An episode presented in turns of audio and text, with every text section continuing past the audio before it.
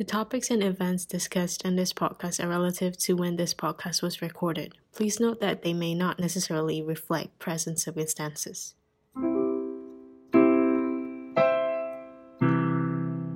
Hi everyone, this is the Grapevine Podcast. Today we are joined by members of the World Club. The World Club is an ISM pilot club committed to enriching scholarship in the field of social studies as well as combating social issues through service. Today's podcast is hosted by Rising Seniors. Hi, I'm Leela. Hi, I'm Padilla. Hi, I'm Suman. I'm Lerma. I'm Zeki, and uh, today we will be looking at college admissions in time of COVID 19 one thing that I realize right now at a time amidst like this pandemic is a lot of colleges are battling and choosing between uh, the choice of reopening, and students are also choosing between taking a gap year or still pursuing tertiary education and paying full price for it. So, one of the first things I want to discuss is the change from degree based and skill based because I think a pandemic is an ongoing thing and it won't just disappear anytime soon. And right now, it's more important to get the skills needed for certain jobs than get like a whole degree based system where you have to be like well rounded since it's hard to go to university at a time like this. Yeah, I mean, a lot of universities have had not very clear policies regarding deferrals or gap years that are being taken, year of absence, especially in time of COVID, or doing a year abroad within their own country. Also, people are starting to take these MOOCs, which are like these massive open online courses to get certification for certain things and to place in their resume. So instead of paying this whole tuition fee uh, of like $50,000 per year to go to college, people are starting to choose specifically to be certified into these like specific categories so they don't have to take the unnecessary courses for their jobs that they wanted to have. Yeah, and I guess even the kinds of institutions they now seek out, location, whether it's close enough in the event of an emergency, is now being considered more than ever. Because before there was a lot more mobility, there was much less concern about going away, but now, if, if because anything can happen at any time, people now are saying maybe I can forego this more recognized name in exchange for closeness to people or places I know.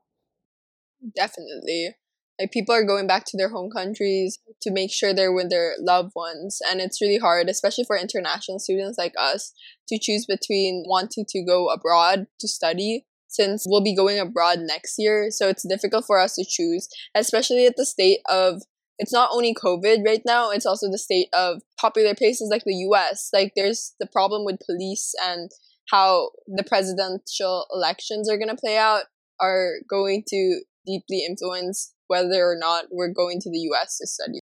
I just wanted to ask uh, you guys, uh, you know, given that we're all bound for college pretty soon, how have your plans changed since the coronavirus started?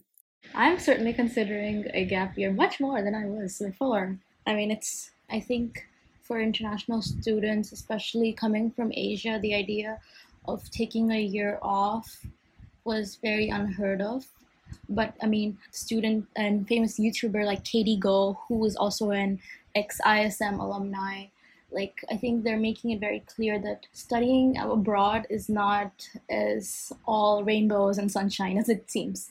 Because, like, my me personally, to answer your question, Zeki, I am one of a very lucky group of people that has American parents. So this will not be a problem for me, but I know many others who are now saying, in addition to this whole pandemic, even the political state, even the um, recent visa order that, I mean, that was in place for some time that did not allow international students to remain in the United States while they were doing an online only degree program.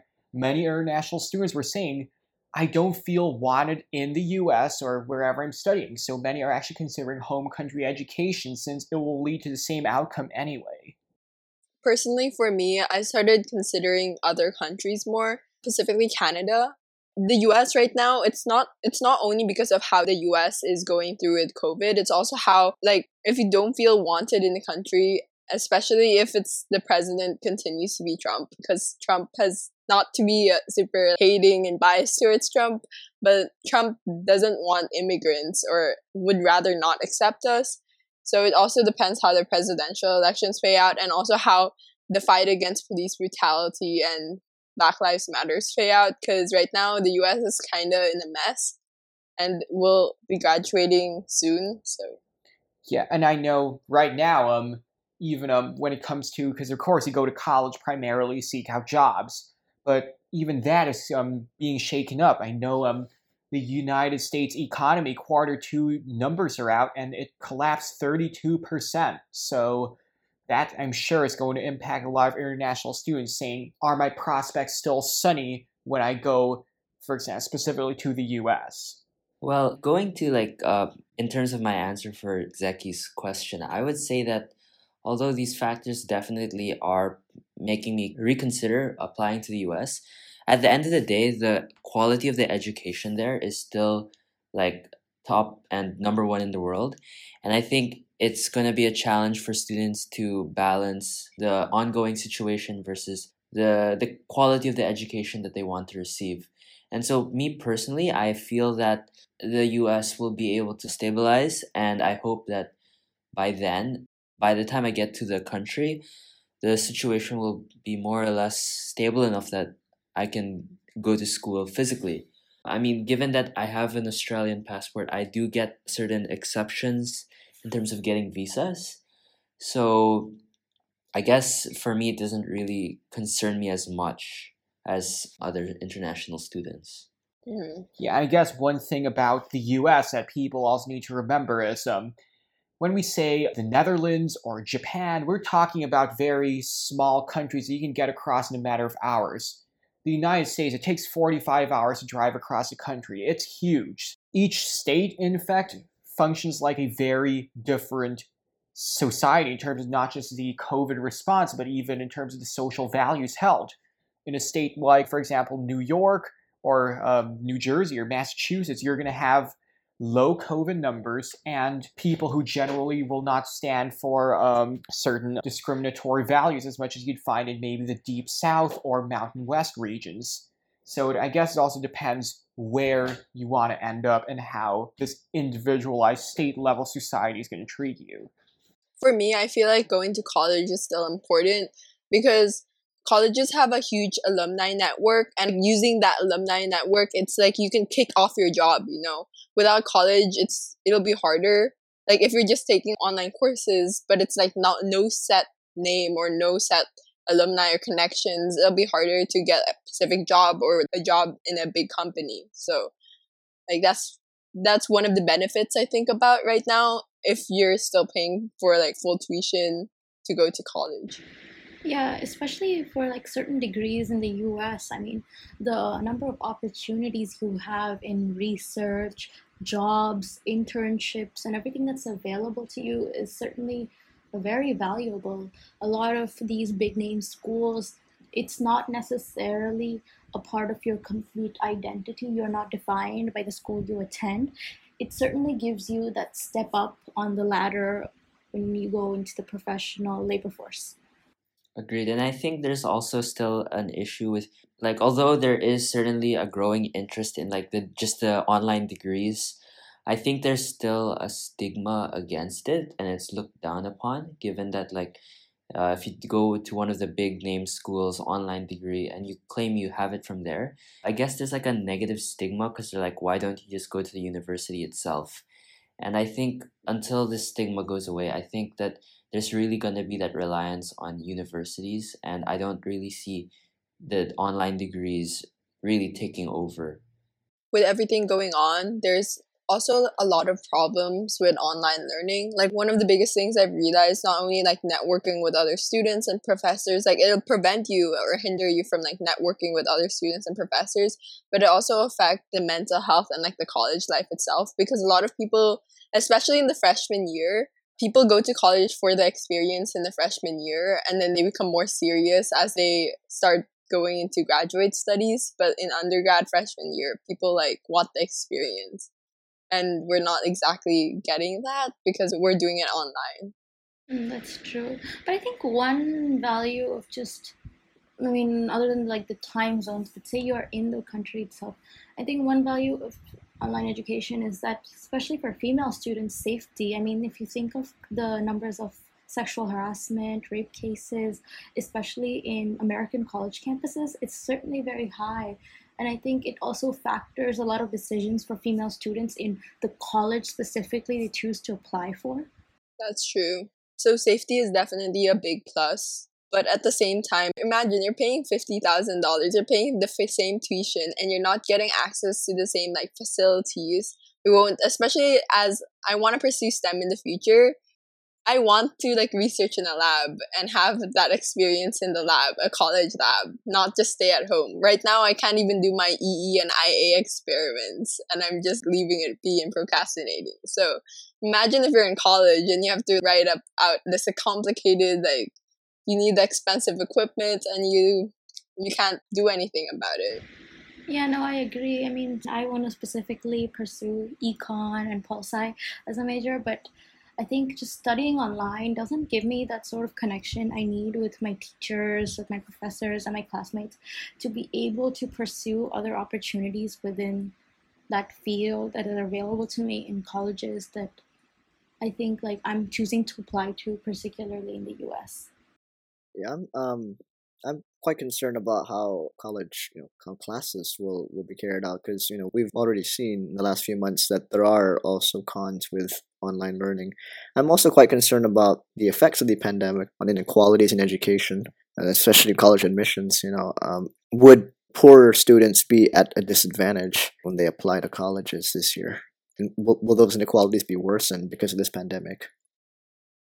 I think this is what I've heard from someone, but personally, I think as international students, we may actually be benefited from this quarantine and admissions process, especially for public colleges, because right now, public colleges kind of need the funds. I feel like they need the funds to upkeep like their university and people are dropping out. So, and since they know international students are more willing to pay full tuition, we as international students will probably benefit from this, but I'm not sure. It's just a speculation and a guess.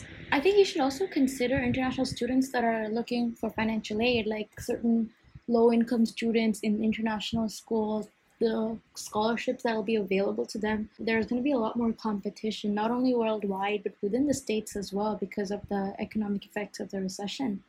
Also, because I think the admissions process will be really different in general, because imagine we missed out basically the whole of junior year second semester and i think we'll be missing out the first semester of senior year and we can't do any extracurricular activities like in person so it's really hard to do extracurriculars and internships and sats a lot of schools are going test optional so many schools are just basically going off your gpa from junior year and we might not even be able to take ib exams I mean, IB exams this year there was a big, right? I mean, a lot of students were complaining and were really hurt because their score differential between what their predicted was and what the supposed IB algorithm gave them, just based on their IAs and previous performance. I think if we were to have that same system, although it may be a little bit improved for us, but it may also hurt us because our predicted scores definitely won't have that importance anymore that they held for 2020's batch. But in the end, the um, predicted scores do have a little less of a bearing in US admissions than they do, for example, for the UK, where all offers are conditional based on the actual results of the external exams. US admissions is a lot more holistic and they base it also off of your internal GPA and a bunch of other stuff like your extracurriculars, your essays, your rec letters, and various other um, components that are all considered in the context of the applicant. So I wonder if this pandemic will actually impact U.S. admissions in that regard a little less because they have that safeguard in the form of holistic admissions than entirely test dependent admissions with, say, the UK and other countries in Europe or Asia. That's true. Personally, I think our school ISM benefits from having no external exams because we're lucky enough to be like trained to write these lab reports and these essays from the beginning of freshman year since we've been like writing them actively. And we have a lot of teachers who's willing to help us and tutorial time where we can ask questions and like the teachers are more interactive with us but i think that's why our school in general did pretty well without the external exams but i feel bad for other schools since if it's only based on ia and ee it doesn't actually show your learning ia and ee is just how much you prepare and how much resources you have and ISM has a lot of those resources, so it kind of gives like an unfair advantage. Yeah, again, that uh, I think that really goes back to the point about inequalities being worsened because of this pandemic. I mean, you know, in the Philippines, schools like ISM are, I mean, quite a few private schools are generally lucky because they got the resources to adjust to transition to online learning. But I'm concerned about the vast majority of you know, you know Filipino kids who go to public schools and where there isn't as much government funding to transition to a kind of online learning that would be a lot closer to you know to in-person learning uh, so th- to me that is quite a concern and i'm, I'm not sure how it's going to play out right now yeah, for sure. With the pandemic, it's hard for people of different economic backgrounds to receive quality education. As we are rising seniors during this time of COVID 19, it affects college admissions, does anyone else want to add a few more things regarding this? Oh, yeah, I feel like the test optional policy adopted by most U.S. colleges, including most of the top 50 ranked schools, it actually gives applicants a lot of choice when it comes to putting their best foot forward, meaning they really should submit test scores if they have one that's above the school's average if they have one that's below, which would have been a liability in a test required year, now they can choose not to submit it and have everything else be considered. We were very lucky enough to have several testing opportunities available to us from the beginning of junior year and i know some juniors or people in our batch have taken it even earlier before our last two years of high school definitely it's uh, an advantage for us but no one really knows how the college admissions process will play out. And it's ultimately, with everything and COVID going on, it's like a big limbo. We can't really be sure of anything and the future, or even if, if the US will get worse and if they're gonna restrict visas again or yeah, I mean, the matriculation rates are certainly going to be affected between 2020 and 2021 as we apply because several graduating seniors are choosing to take a year off or take a gap year. And then we have to consider the university's requirements for matriculation rates per batch and how that'll affect acceptance rates of our own batch considering i mean i was looking at princeton's policy specifically on deferral and it's saying that if you choose to defer for a year, there's no guarantee you can decide the year that you want to matriculate. Your graduation year may be delayed by one or two years. I think we should note what some of the what some of the admissions deans are saying, you know, because of course they also understand that you know the admissions process has been you know will will change quite a lot after all this has come to pass. What messages that they do want to communicate you know to us students is that you know, even though these times are very difficult, very uncertain, we you know we don't know what's going to happen.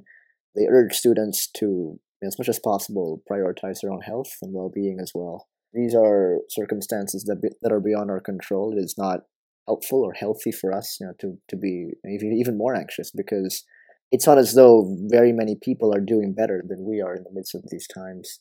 So uh, even if extracurriculars will be likely impacted and and format of, of classes will also be impacted i think what you know all of us need to keep in mind as well is that our own health is also you know very important and that we should as much as possible strive to take care of ourselves as well yeah definitely zeki. Uh, it's really important at a time like this to make sure you consider your health before going to colleges and making a rash decision. I think one of the quotes that they gave was, you know, the, the college admissions deans don't want to create a pandemic service Olympics where students are seeking out high profile opportunities to bolster their resumes.